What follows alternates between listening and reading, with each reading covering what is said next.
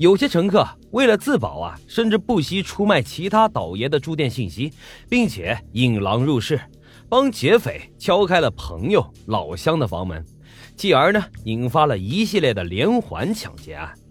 当巧取豪夺无法满足内心贪欲的时候，奸淫掳掠啊，往往才能激发他们畸形的快感。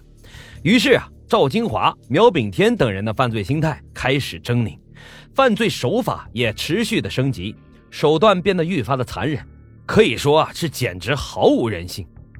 他们开始虐待和毒打早已经是身无分文的乘客，或者是试图反抗的人，凌辱甚至是强暴和轮奸一些女乘客。什么三不抢的原则早已经被他们抛在了脑后。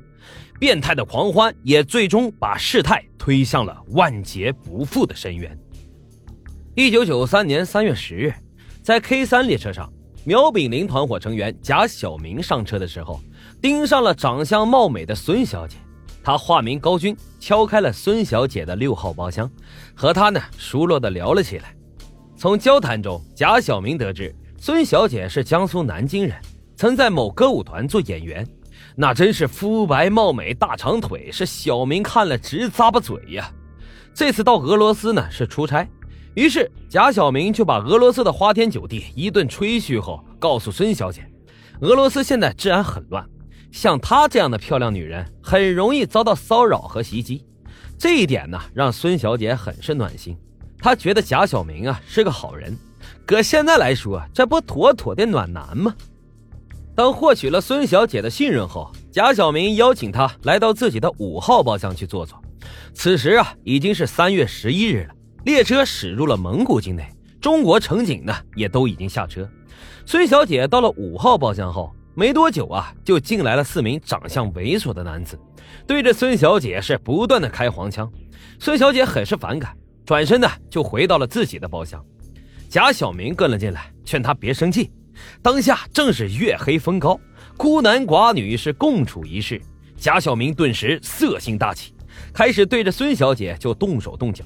孙小姐拼命的反抗，贾小明威胁她说：“你要是再反抗，等到了莫斯科，我就找人把你关起来，让我那帮弟兄们没日没夜的照顾你。”在威胁加暴力之下，孙小姐呀，最终还是被强奸了。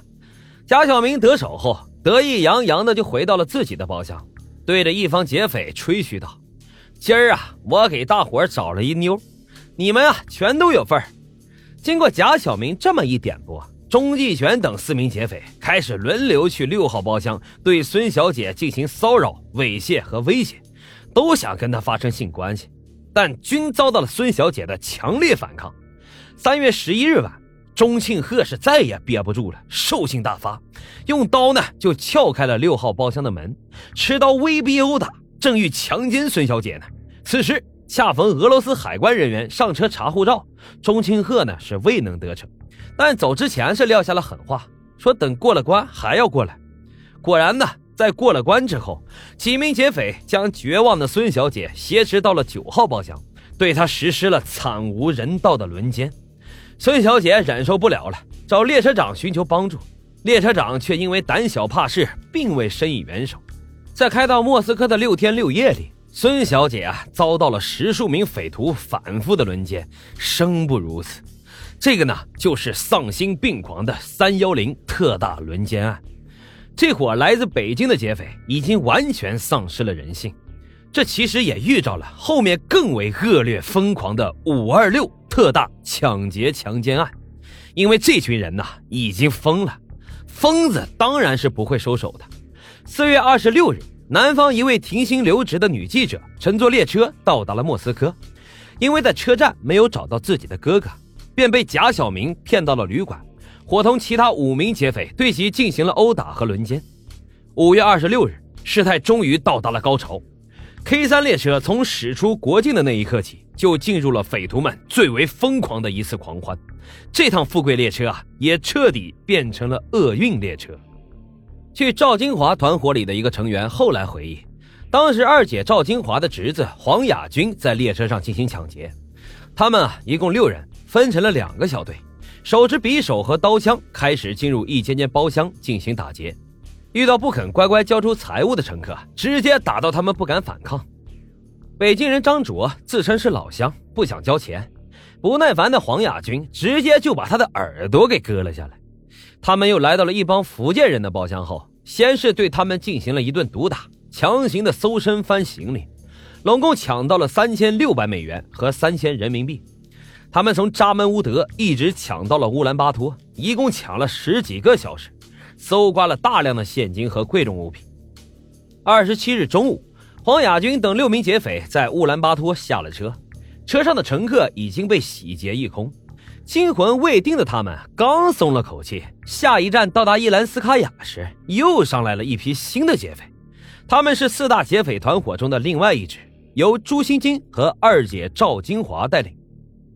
朱新金带着手下马继强进入了两名女乘客的包厢，逼着他们交钱。两名女乘客哭着说：“我们钱已经被上一波劫匪抢走了，哪还有钱呢？”朱新金听后是暴怒，用枪托直接猛砸女乘客的头。马继强呢，则用电棍捅另外一名女乘客的胸部，现场是惨叫不止。然后他俩又逼着两名女乘客脱光了衣服，从他们的内衣里搜走了二百五十美金和护照。你说损不损？衣不蔽体的女乘客，勾起了劫匪们的兽欲，先后两次遭到了轮奸。事后中途被赶下了火车。另一边，赵金华带着人手提长刀和瓦斯枪，对包厢里的乘客是又打又骂。见他们身上已经榨不出太多的油水了，赵金华恼羞成怒，追着上厕所的浙江籍乘客，把对方打的是满脸是血，又逼迫他用方言敲开了同乡乘客的包厢，然后逼迫他们跪在地上，双手背靠。一番殴打之后，连他们藏在袜子和底裤里的现金都被洗劫了一空。